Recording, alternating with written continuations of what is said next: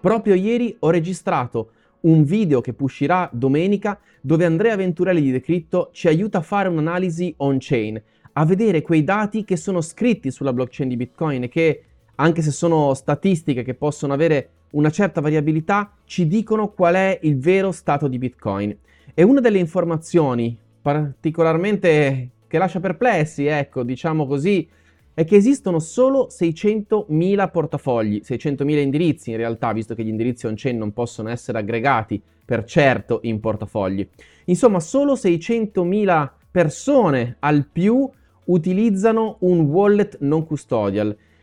e quindi conoscono quel detto che dice not your keys, not your coins, quindi se non hai le chiavi, se non possiedi le chiavi, non possiedi realmente Bitcoin.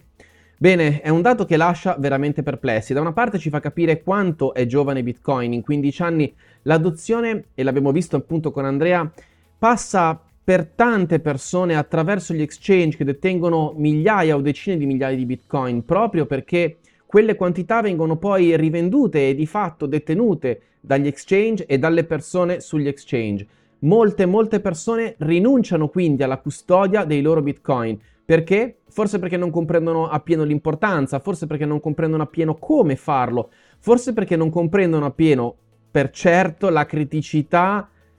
di lasciare i propri bitcoin sugli exchange. Not your key, not your coins è una di quei meme che si ripetono nell'ambiente per sottolineare l'estrema importanza per la natura stessa di Bitcoin di detenere quelle chiavi che ci permettono di gestire, possedere realmente e movimentare Bitcoin. Senza le chiavi dei nostri bitcoin non possiamo veramente dire di possedere bitcoin né possiamo usufruire di tutti quei benefici come l'incensurabilità, l'insequestrabilità che bitcoin ci offre e non possiamo dire di possedere veramente bitcoin, quindi in un certo senso chissà cosa potrebbe succedere ai nostri fondi. Quest'oggi voglio parlarti di bitcoin custodia sicura. Ho lavorato più di un mese per registrare oltre 60 video e contenuti specifici per aiutare chiunque, chiunque già detenga Bitcoin sul portafoglio self-custody, ma anche per quelle persone che hanno ancora Bitcoin su exchange e non hanno ancora avuto l'occasione di sperimentare, di capire, di approfondire quanto può essere semplice e lineare se seguiamo le migliori pratiche fare custodia autonoma di Bitcoin. All'interno di questo corso tutta la panoramica su quelle funzionalità di Bitcoin e della blockchain che supportano, che è necessario conoscere per fare una self-custody, per custodire in sicurezza i tuoi Bitcoin per davvero. Una panoramica sugli hardware wallet più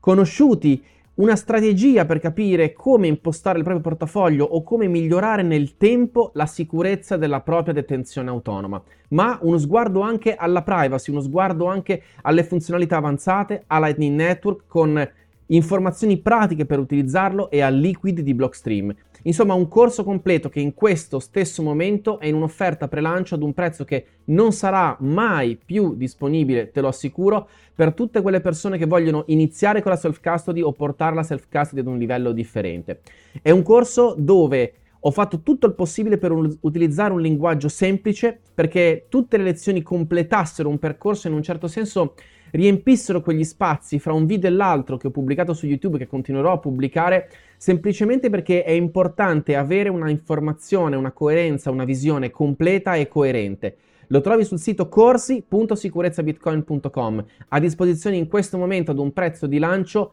estremamente basso rispetto a quello che troverai fra pochi giorni. Insomma, Not Your Key, Not Your Coins è importante saperlo, capirlo, ma molto spesso non è quello il problema. Il problema è che le persone non si sentono sufficientemente sicure per detenere in autonomia i propri bitcoin. Spero di aver fatto la mia parte, ho lavorato molto molto intensamente perché tu e per t- tutte le persone che vogliono iniziare o portare la self custody ad un livello nuovo,